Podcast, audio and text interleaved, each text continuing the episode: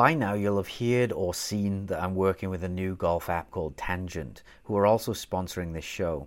It's the smartest A I caddy in golf and is able to recommend not only clubs to hit but target locations based on the math behind strokes gained and your own personal shot patterns. Unlike many other shot trackers, it also takes into account and adjusts for hazards that are out there. It has sensorless tracking with an amazing automatic swing detection that you can use with your Apple Watch or your phone without any need to buy any attachments for your clubs. And my favorite part, the post-round analysis data helps you immediately see where you can improve and gives you simple breakdowns that you can dive into if you want much more detail about your stats. It then links this data to recommendations and actual practice drills that you can use to improve. Getting measurable data for both on-course and practice drills makes Tangent one of the best game improvement ecosystems that I've ever seen. So download Tangent for free on the Apple App Store or at tangent dot golf and use promo code sweet thirty, that's S W E E T thirty, for thirty percent off. So you'll get a free trial, and if you like it and want to continue, it'll give you thirty percent off a subscription. So just try it out, play a few rounds with it, and I know you'll love it. So that's Tangent, T A N G E N T, and enter code sweet thirty. Welcome back to another episode of The Sweet Spot. This is John Sherman from Practical Golf, and as always, I'm joined by Adam from Adam Young Golf. So we're joining you... Well, it's not actually two thousand twenty-three, so I don't want to lie to people, but when you're listening to this, it'll be two thousand twenty-three. So this is part two of our discussion with Kent Osborne. If you have not listened to part one, you're going to want to do that. These are sequential. So we talked a bit with Kent about what you can do to have a productive year-end review of your golf game. I think Kent gave some really interesting pieces of action for you to do. Hopefully, some of you have sat down with your notebook and pen and gone through some of the exercises. If not, you can still do that before you continue listening to this. Kent, thanks for coming back. Why don't you give, can you give us a thirty second summary of what you wanted everyone to do in the last episode? And then we'll get straight into this episode. If you can, if thirty seconds is, I'm challenging you there. I'd like you to begin by understanding that you have a conscious mind and a subconscious mind, and The, the heart of this work is influencing your subconscious, influencing your beliefs. Goal setting is really a threefold process. It's about knowing what you want to achieve. It's about believing that you can get there. And it's about mapping a journey that is going to, is going to get you from where you are now to where you want to go.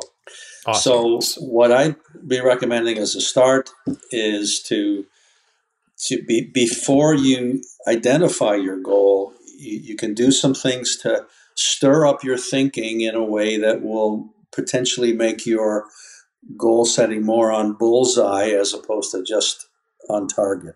And what I'd recommend you to do is you would, first of all, get really clear on why you play the game.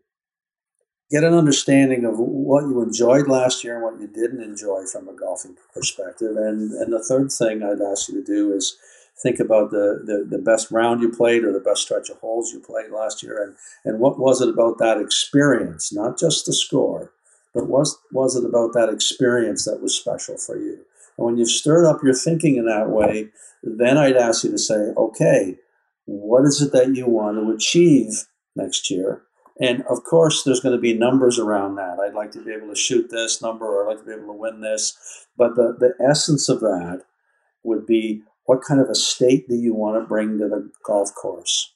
What kind of a what kind of experience do you want to have? What kind of relationship do you want to have? Because for me, at least, as a as a pay-to-play recreational player, that's that's always paramount in my mind. My scores are important. I want to shoot the lowest score I possibly can, and I'm there to to have an enjoyable experience. So if you do that kind of thinking, get yourself get yourself started, and then you want to move into the thinking about your beliefs, which is all about, you know, how you manage your memories. So we looked back on two thousand twenty-two. Now, as we look ahead to two thousand twenty-three, how can we do that productively without, I'm sure you'd agree that a lot of golfers make mistakes in this process where maybe their goals are too lofty, they're not specific enough, maybe they don't align with what they want to get out of the game. So what's a productive place to start when you, because I think us as humans, we have this, uh, I forget what book I read, it was a long time ago, but it's one of our curses is that we can yeah. have these expectations and look ahead and, and paint this picture of a life that we want. And unfortunately, sometimes it doesn't match up and then we're left with this yeah. disappointment. So how do how do we avoid that in golf when we look ahead? Well, I think in golf, it's it's pretty hard to avoid disappointment in, in general. So accept that you're going to be disappointed is, is the first step at some point. I would accept that if you're on a, and we'll talk about this towards the end, but if you're part of under, why it's important to understand that this is a journey. Every journey has its ups and downs. And there's seasons within your season. So you have to you have to appreciate that. But I would say that if you have done the work and you've identified those those three or four memories from the past that are really in line with your goal, that really would convince you. The word I like to use is convince you. You know, what from your past would convince you that this goal that you've identified is possible? And then what you want to do is you want to ask yourself, okay, what would I have to experience to convince me that my goal was fulfilled? And you want to move into, you want to pick two or three times in the future. And you want to go, you want to create a mental movie here. You, it's like you're looking at your YouTube in your mind. And in the same way that you can look into a past to a round you played a month ago and remember it, I want you to look into the future and identify this future memory and actually create that memory in your mind. So what you don't want to do is you don't want to stay at a, just at an idea level. You don't want to just stay at a conceptual level. You don't want to just say, well, you know, I want to win this tournament. I want to win my club championship next year. Well, that's nice, but that doesn't do anything at a subconscious level to influence you. What you need to do is you need to take those memories that you've touched base with, and then you you create a You create a trajectory, if you want to, and you and you connect with a memory of the future. And you literally then go into that moment in the future. So if I'm on the, if I'm on the, it would be, you know, I'm on the eighteenth hole on Sunday afternoon, and I'm playing with John and Adam, and at the end of the round, John says to me this, and Adam says to me that, and I'm feeling this way. I know I've just played a great round of golf. And then I go back into the round and I imagine myself hitting this shot on this tee shot on fourteen and and making this putt on twelve and et cetera. So I'm I'm creating this string of memories in my future. And because what's what's most important about that is the emotion that you feel. I guess one of the ways that, that one of the first or one of the oldest depictions of this understanding is in the story of the of the Holy Grail. And the in the the French version, I'm not French, but I think it's called La Crustel Saint Grail. In the French version, they talk about how the Grail appears, and they talk about how King Arthur and his knights are all sitting around a table, and and the Grail appears before them, and it's covered in a cloth so that they can. They can can't really see it that clearly. So the idea is like it's a vision. But they talk in the story about every night seemed lit from within, and every, you know, whatever each night wanted to eat appeared in its place, and it seemed like all the spices of the earth were spread before them. And so you ask yourself, well, what, what could this what could this possibly be saying from a wisdom or an insight point of view? Is what it's saying is you have the internal experience first, and then you get the experience in reality. And what most of us will do is, oh, you know what? If I if I could shoot this number, or if I win this tournament, if I do these things, if I have these things out there, if I had all those things, then I'd feel really great. But that ancient story and, and my experience working with people would suggest that the way to do it is is the reverse. You want to have the feeling first and foremost, and you want to let that feeling propel you into what you do on a daily basis. So when I go through that exercise and think, and I thought about what great positive things have happened in the prior year, it, it, it kind of reveals two two sides of me. So one memory was I had a really special like golf trip experience with some friends of mine, got to play some like bucket list golf courses. And I just very intensely remember like walking around, like soaking it all in, and like those hundreds of little micro memories of being there. Yep. And that represents like the golf experience side of me, where like I want to continue having these like great experiences, and they're not competitive, like mm. where we playing a match maybe like it, you know, that the score and my performance was almost irrelevant. It was just like the actual sensation of walking around the golf course and being on this special place. And then the other part of me is the moments where I'm in competition coming down the stretch, and I've grown to love that feeling of intense focus. Mm. I was telling my wife this the other day, like I feel, unfortunately, running an internet business has ruined my attention span, just being online. And, and, and I'm starting to look into the science of how to unwind that, because I think a lot of us are struggling with, with losing our attention. And the thing that I love the most about competing now is that I can get so intensely focused in the moment on golf and not be distracted by anything else, that it's almost like this welcome experience for me now. And it's not about like winning or like, you yep. know, it's just like, I, I love that, that, that test of, yeah, there's pressure. And, and can I go into this like little, I, I call it my mental cocoon. So those are my two feelings that I'm going towards. I want more of that in two thousand twenty-three. So I'm just going to keep going towards that. And if that leads me to winning a club championship or hopefully placing well in a tournament, great. I've just booked a trip to Scotland. I'm going to play outside of North America for the first time ever. I'm excited for that. But like, those are like kind of my, what I want to go towards in golf, are those two feelings. So without telling me specifically what it is, because I think that you should keep this, keep this private, but I would ask you to to go into a situation and ask yourself, okay, what arguably is the most important tournament for me in twenty twenty-three? And what would have to be happening on that, in that tournament, on the eighteenth hole or on any hole, but what would have to be happening in that tournament to fully convince you that you had been able to, to, to bring that feeling of intense focus? What would you be, if you're looking through your own eyes, and again, don't, don't tell me any of the details in terms of where you are or anything, but if you're looking through your own eyes as you go through this exercise, what are you noticing? What are you feeling? Total super calmness and like clarity, I would say. Go right into a specific shot. Standing over a putt and, you know, being in that that zone where I'm just getting into myself into like this bit of a trance. And it's not even thinking about the putt itself. It's more of like, okay, what's going on up here? It's like I, I um, there's a I don't know. It's just like this locked in, like, it's right. hard to describe it, but I know right. what it feels like, and I like it. Right. And and how do you know that, that you're having this feeling in this tournament that's really important to you? What, what are you noticing about the players that you're with or the circumstances? How do you know it's it's happening at that tournament? I don't see them. Okay. I don't even notice them. I don't. I don't know when I, when I'm that. If if it's in the actual process of the shot itself, is that the thoughts of missing the putt or what my playing partners are doing, it kind of just fades into the distance. It's quiet.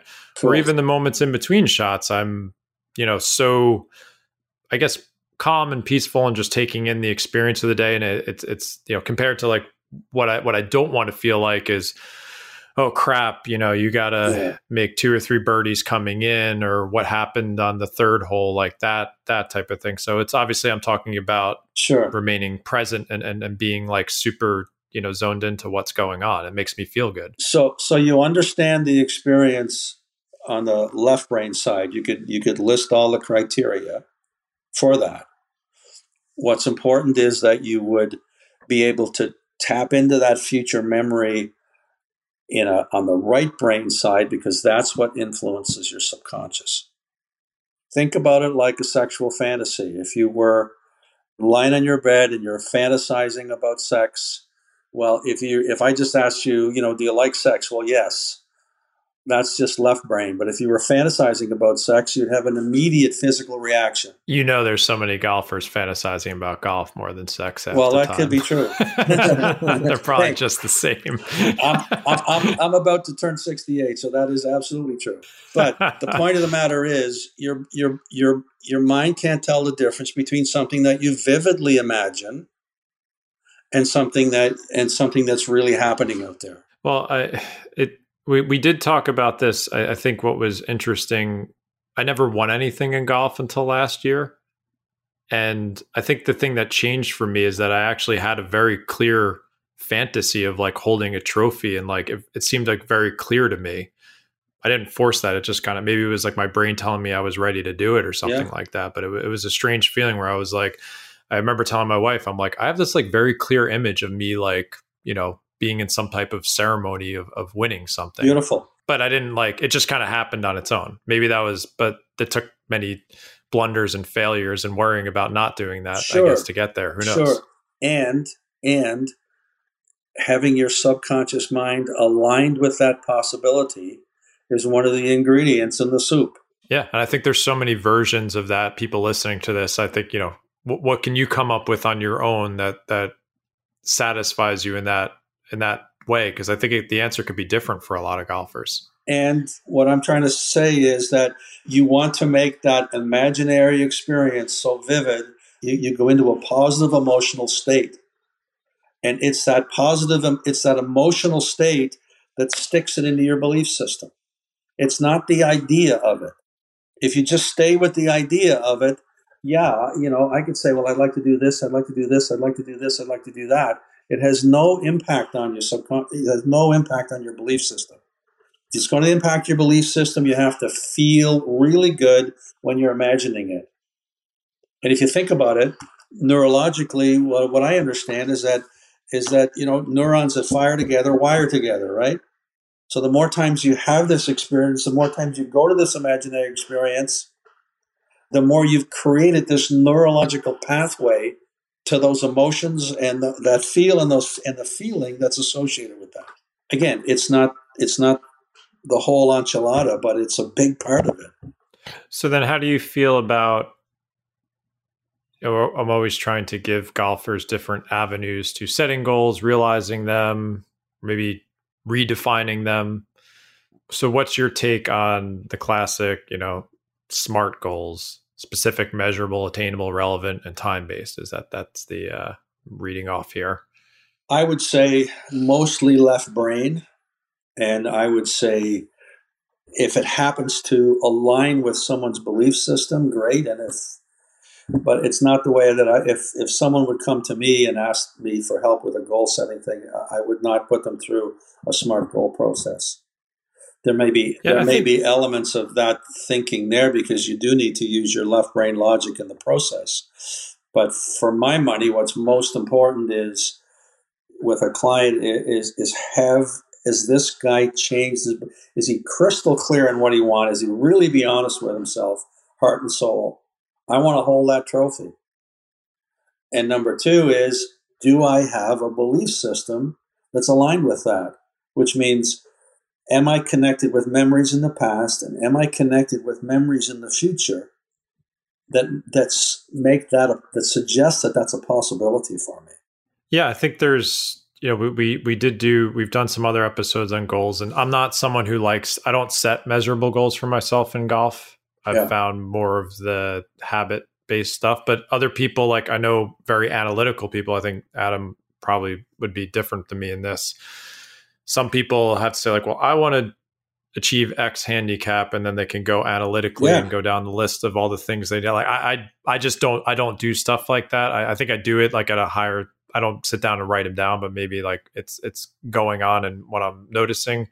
But that's why like, I, I like getting just different perspectives on these things because not everyone's the same in my opinion. Well, I do that. I do the, I do the analytical side of it, but I've also, I also do vision boards as well. Yeah. Uh, I actually create vision presentations. So I, I open up PowerPoint presentation and each slide is a different goal or aspect of a goal. And sometimes I'll, over the morning coffee, I will spend time just gathering screenshots that, that align with that goal. You know, if it's a, Uh, if it's a travel goal, for example, you know, I want to do some van life at some point in my life. And so I just, you know, get pictures of cozy vans. And so I'm really visualizing being there and experiencing that moment. And I always pick a, an image that I have some emotional connection to. If I see an image that is, it might be a great image, but if I don't feel a certain way, I don't put that in my vision board. Perfect.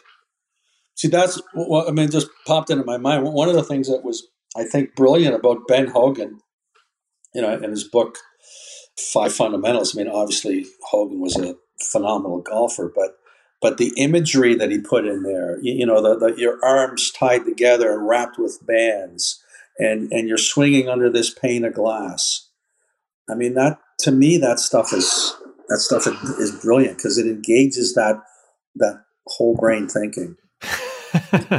so. So you, you would prefer people to go through this visualization exercise more often then? Well, that's where we get into that. That's a great... If uh, I'm jumping the gun. No, here. A great segue into the third piece. So so the first part, you got to be really clear on what and really honest about what you really want. And, you know, you we talked earlier about, you know, you stir up your thinking so that you can... You can establish that, whatever it might be. Well, let me kind of stop you for a sec because sure. I, I think this is important because people will ask themselves this question, and I think the answers could be vastly different because some people will say, well, I want to get to a five handicap. And in my opinion, I don't think anything, I don't want to speak for people, but I've had handicaps come and go, and I don't really feel any different about myself. It, it, that's why I defer more towards, like we were, we were, you and I were talking briefly when we weren't recording, and I was telling you how I kind of got burnt out playing too much in tournaments, so I stopped for a while. I, I veer more towards like my goals are like what's making me happy and enjoy going out there and excited to play, and that can change throughout the year. Sometimes I have to compete more. Some other times I don't want to compete yeah. more. But yeah, you know, that that's the only thing I worry about with certain golfers when they set numerical goals for themselves, because that's what the game leads you to do. This is a numbers game in the end. Everyone asks, well, yeah. when you shoot, what's your handicap? And and I think, and this is like a, a thing with money in life too, where you set like a money goal and you're like, oh, I want to save this amount of money. It comes and it goes and you're like, okay, what's the next milestone? And then you're never, I think you can get stuck sometimes where you're actually maybe never satisfied and you just keep chasing the next one. Maybe some people enjoy that, but I'm just getting, trying to get people to think about that. Sometimes it's the, not the handicap goal is the answer. It's more of what what you're saying, I think, is interesting to bring up is what does that even mean? What do I really want? Is that making me happy? Do I like enjoy this time that I'm could be using elsewhere for golf? If, if someone came to me as a coach and said, look, you know, I, I really want to be a five handicap. At some point, probably I would say to them, so, you know, if I want you to, let's go out into the future. Let's imagine you're you're stepping onto the first tee and you're a five handicap, man. Your hand, your index is now index is now four point five. Tell me, how do you feel? What's different about the way you're approaching this round? What's different for you, both internally, but your your your shot selections? Like, what's how is your experience different? Because you you got this you got this number associated with it, and normally by going that route. They will start to talk about, you know, well, I feel more confident. I feel this, I feel that, I feel something else. So many roads to Rome, but for me, I, I like to go from the, especially because I'm a, I like playing in competitions. And, you know, if my, if my goal is to, is to win this competition and that's the only thing that matters, well, what happens if I go out and I shoot literally the best round of my life and some crackerjack decides to enter the tournament and beats me by five strokes? Does that mean does that does that mean I failed? That is the hard part about golf.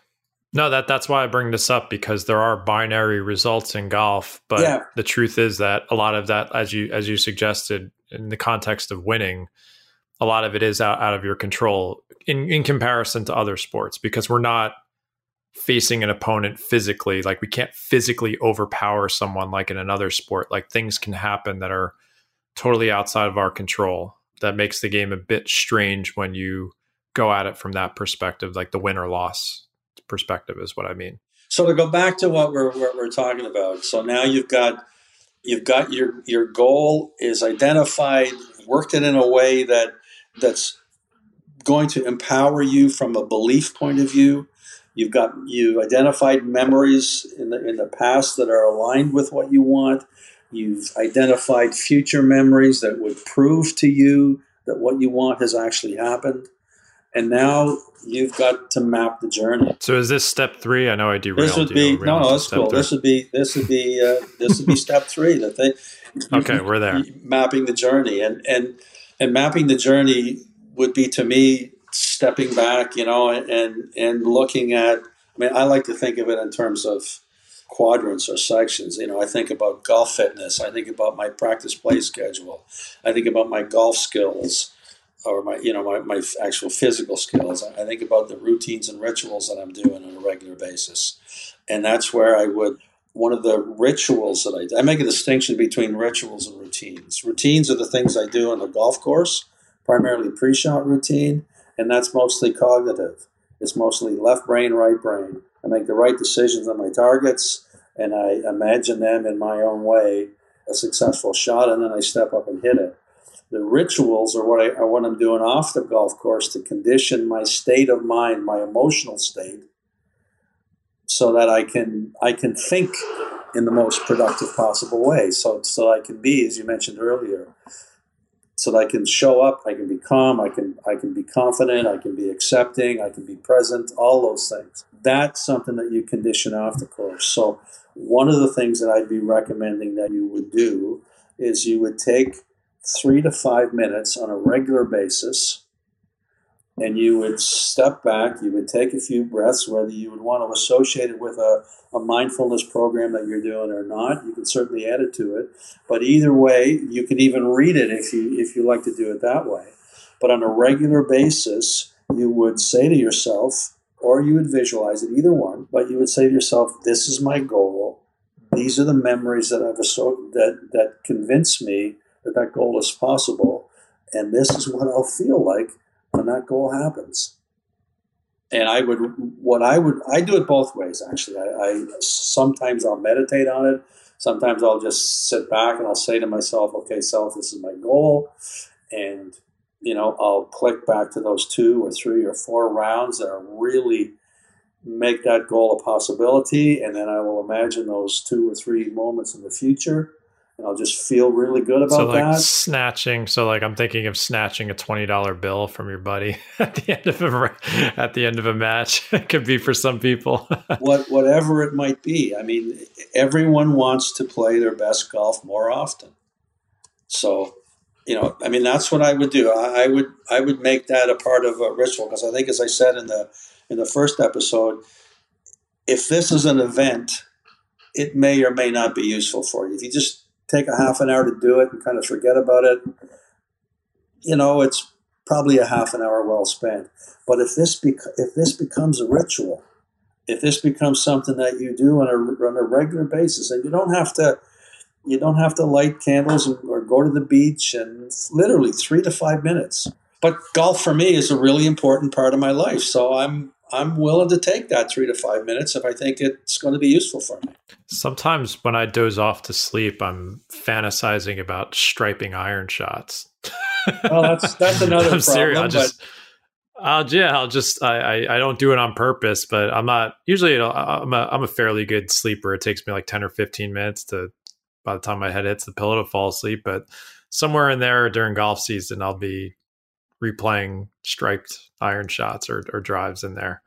Well, what I want to say here is, see, to me, what I'm doing, that's positive thinking. Positive thinking is not that I'm always happy. I'm, I can never be frustrated on the golf course, or I can never be anxious. Positive thinking is I'm putting, I put energy into what I want. No, I think that makes a lot of sense, because I know what it's like to put in energy into the negative stuff too. That that's Bingo. Not productive. But because if I'm left to if I'm left to my own devices, despite what, the, spending a, a professional career in this stuff, if I'm left to my own devices, and if I don't do this stuff for two three weeks, I'm going to be the, driving to the golf course for an important tournament, thinking about what I want to avoid. I'll guarantee you. I think that's probably the.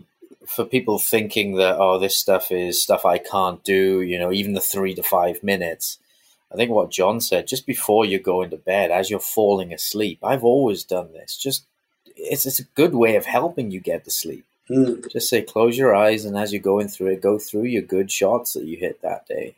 That's, I've always done that. And I, you know, I'm asleep uh, very quickly, but next day I'll just repeat the process and, yeah. and start up where I left off. And yeah, I think it really helps. And there's no excuse now because everybody sleeps, right? That well, that's why I love what we discussed in, in the first episode, this concept of this narrative and the story you tell yourself. Now, imagine if you were going to sleep with all the shanks in your mind, which I've probably done too at some point. I had, I had a summer where the shanks were a problem for me. Yeah. It was all I was thinking about. And eventually it just went away. It ran its course. Yeah. But yeah, you, you mentioned this also, Ken. Each season kind of has different acts. So I'm thinking back to the two thousand twenty-two season. For me, was probably my best year of golf ever for, for many reasons. But there were stretches of two to three weeks where like, oh, I'm just not hitting my driver that well. I can't, I'm just not really striking on the center of the face. There were these like ebbs and flow, like, cause that's, that's how golf is. And sometimes, unfortunately, the negative, you know, feelings can, and can run out for months, but it's hard not to get into that. But I guess this, this habit we're talking about where you are bringing the narrative and your history and what you're capable of.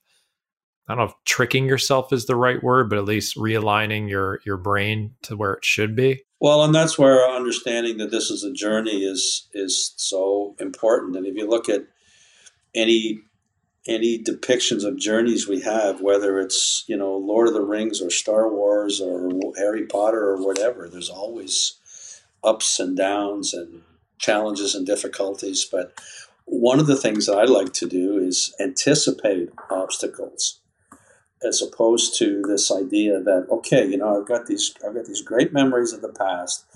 I've got these things I desire in the future, and man, they feel awesome when I go there. Now let's just go like a bullet, no deviations, right to it. Well, that's just not going to happen. You, you, you are going to face obstacles. And one, and one of the things that I, I would do for myself or do with a client at this stage of the game is I would ask them, okay, you know, what's held you back in the past? And, you know, typically I, I guys are going to say things like, well, you know, I sabotaged myself. And usually the root of that is like, you know, there's a fear of failure or a fear of success. And maybe you have unrealistic expectations, or maybe there's been no professional input for you in any of those quadrants. Maybe you're just not golf fit enough and you haven't reached out to an expert. Maybe your your game isn't where it needs to be technically, and you haven't reached you've never reached out to a coach like Adam. Maybe your your your mental game is at a whack, and you've never, you know, read a book like like yours, John, or, you know, or you've never reached out to a coach, or you, you know, there's there's things that you can do. So, you know, and there could be sometimes there's negative emotional residue from from your past. And I think identifying those obstacles and asking yourself, okay, you know, if this is if this is my dream, this is the golf of my dreams, and, and there's a genuine possibility I can get there, and I'm going to face some obstacles. As soon as you identify a dream, your shadows are going to pop up and go, whoa, oh, wait a minute, shit, this is this is going to be good. I mean, if you just want to float along doing what you've always done, but as soon as you honestly look at honestly look in the mirror and say, you know what, I, I want to win that club championship, or I want to qualify for this, or I or, or, or I, I want to get in the single digits for the first time in my life. As soon as you identify that big dream, man, those those inner headworms are going to pop up and look for opportunities to shut you down. That's just the way it is. So if you can say to yourself, self, what are my obstacles? And without beating up on yourself, just say, look, you know, where have I held myself back in the past? Like, is it because I haven't been dedicated enough or fit enough or skilled enough or some, or whatever enough?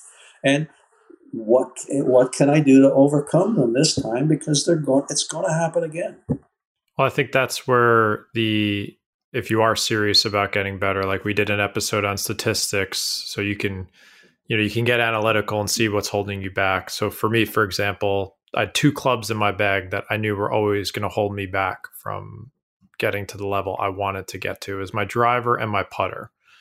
So I had to look at why.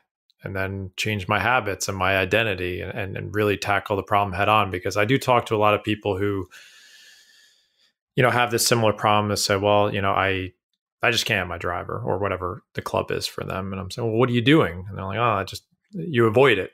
that's what, that's what I did. I think that's what a lot of us do is we just, we kind of lock the problem up in a box in a dark room and we try to avoid it. And unfortunately that doesn't work in golf because golf will expose that problem. And again, it, you can't have it both ways. So if you do want to get better, I think that's where the, the introspection and the analysis and, and that type of stuff is is helpful, because as you said, you can't just like say like, oh, I want to have these great feelings and achieve these goals. But at the same time, it's like, what are you going to change in those quadrants as you put them to achieve that goal? Because again, all the positive thinking in the world isn't going to do it on its own. That that's where you can yeah. get a little out of, out of control with this stuff. And that's why I like the word obstacles, because, you know, it's not a ma- like the way it is with golf. I mean, like all of us all the time can say, well, you know, I, I need to get better at driving the ball. I need to get better. We can all get better all the time. But if you say to yourself, okay, what's what's genuinely holding me back? Then you can identify, like you did, it's my driver and my putter, or it's my approach shots, or you know what, I'm I'm really not as fit as I need to be, or I tend to choke in these situations. My mental game needs to be, I need to make some big changes there. And if you can be honest about that and set about a game plan, and if you need to, get the outside expertise that's going to help it. Adam, I know you want to say something. I just got a quick thought in there. There is an opposite to that, and I had to do this for about a decade of my golf life. If you don't have that, like I had, I had this period in my twenties where I just wasn't happy with golf. I didn't like the way I was playing. And I realized I just don't have the time yeah. or the ability to play enough.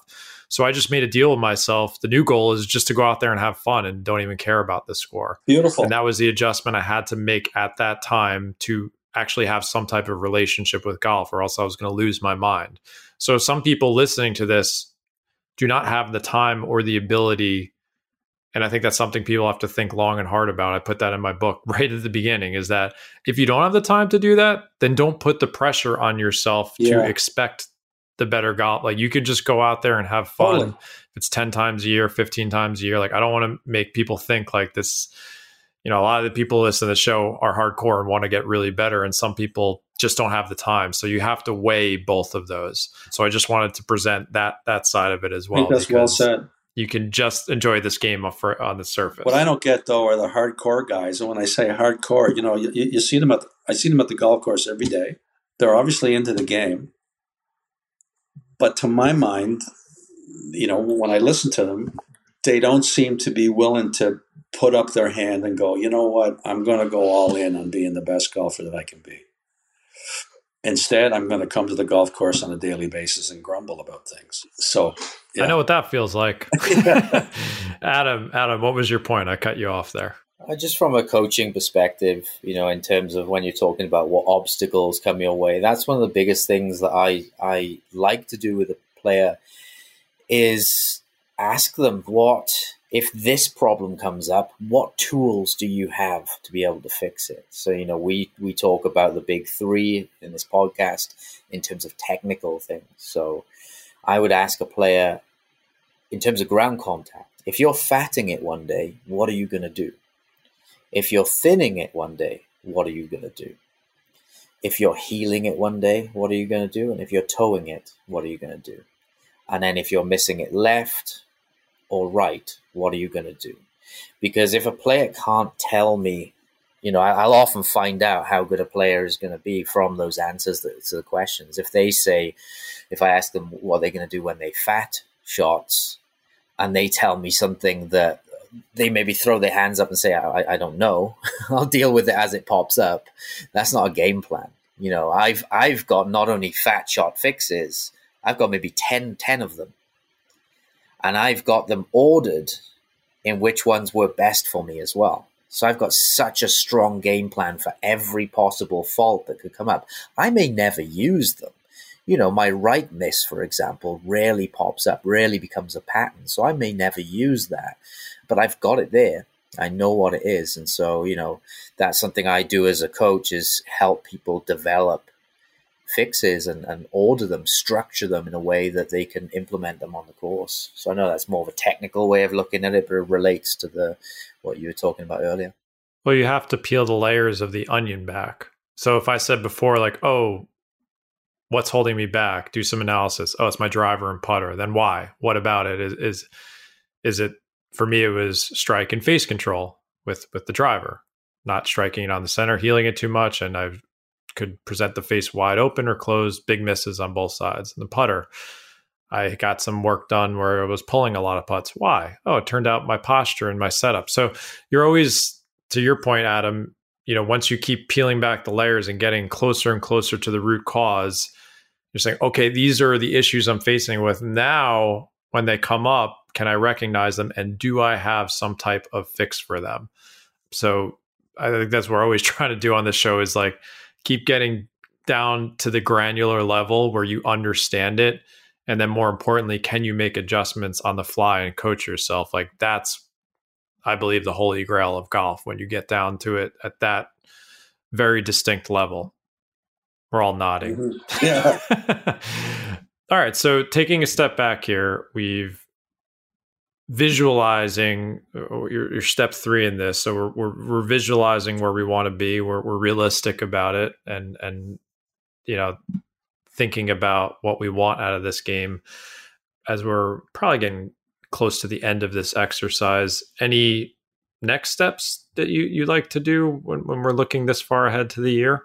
No, I mean, I just, I think that if you can, this stuff that we're doing here is in the context of a, of a, of a, of a larger journey. I mean, for me, the, and my, my bias is I want to make sure I'm playing with what I call a scratch attitude, which is fundamentally that I'm, I'm, I'm grateful for being there. And, you know, I feel neutral after a bad shot. I feel good after a good shot, and I feel great after a great shot. I mean, that to me, that's the, that's the core foundation. But I love the idea of, having said that, you know, I, I love the idea of, of pers- pursuing the, you know, the, the golf, golf of your dreams. I mean, like, why not go all in?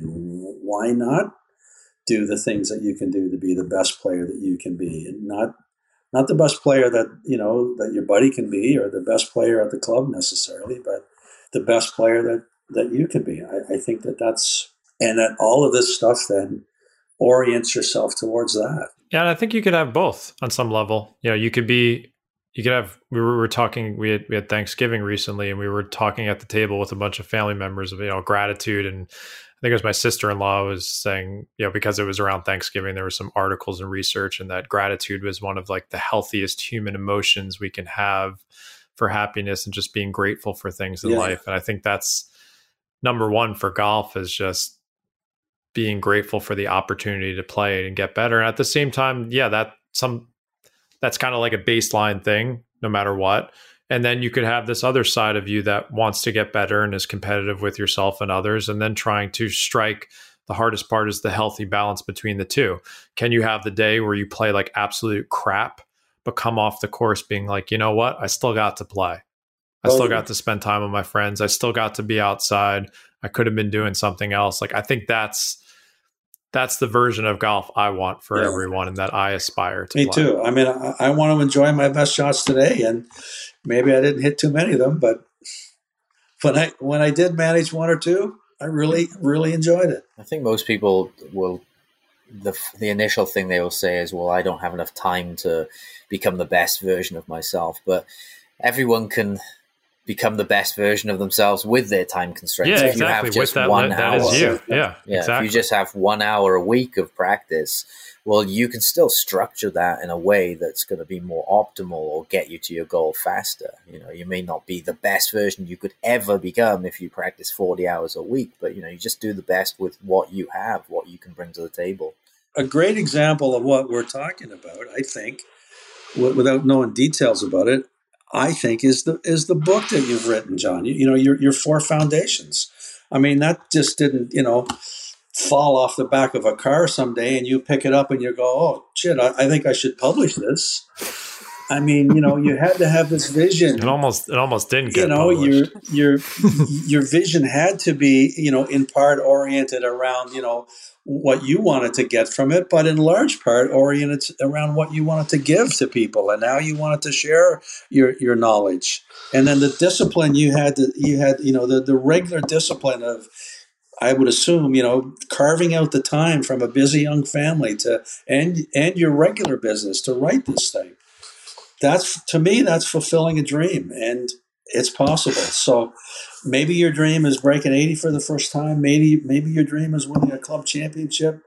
Who knows what it is, but like, go all in, get, get that vision, align your belief system with it, and then do what's necessary on a daily basis. And you never know where you can be this time next year. Thank you for saying that. Yeah. I think, and, and, and to Adam's point, you know, the best version of you, like if I'm thinking like, what's the best version of golf for the twenty-six year old me?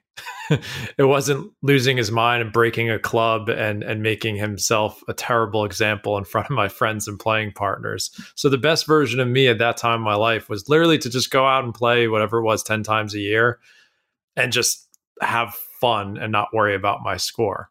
You know, fast forward to now, the best version of me is, yeah, I have, I mean, thankfully with what I've done with my business is that I do have the time. It's part of what I do to to try and become the best golfer I can and share what I'm learning along the way. So I can go all in in that way. But we have people listening to this who only have an hour of practice time a week. So yeah, you could. You, you, there, there's so many different versions of this and what you want out of the game, what you're going to get out of it, and what you're willing to put into it. So it's that's why I always like to do these thought exercises, because there is no right answer for everyone. There's so many different versions of like what successful, quote unquote, successful golf is for, for different players.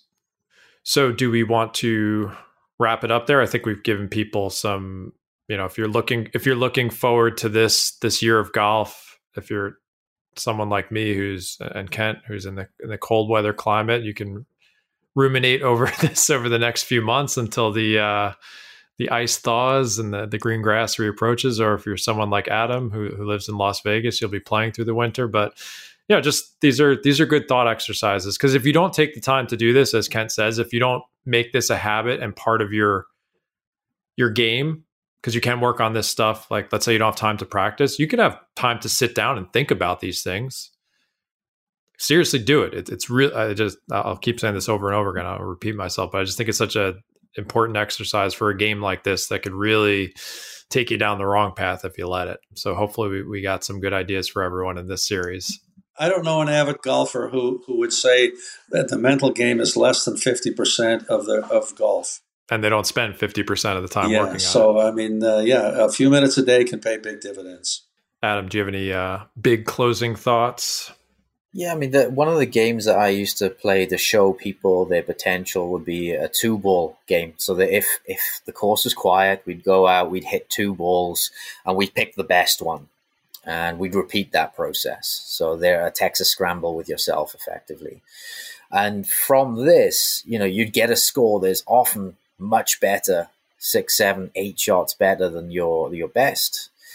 And so that to me shows people what their potential is, because they were the one they were the ones hitting the shots. It wasn't someone else doing it for them. And so that at least shows that, well, if you're able to access your best golf more often, you can get close to that.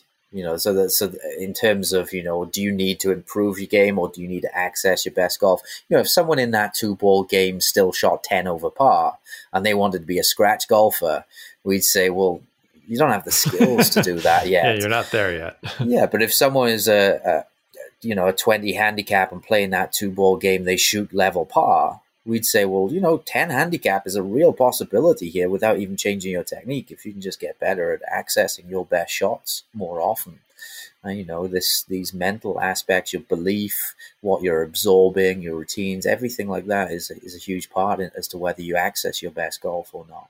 Well said. I think that that is an awesome exercise.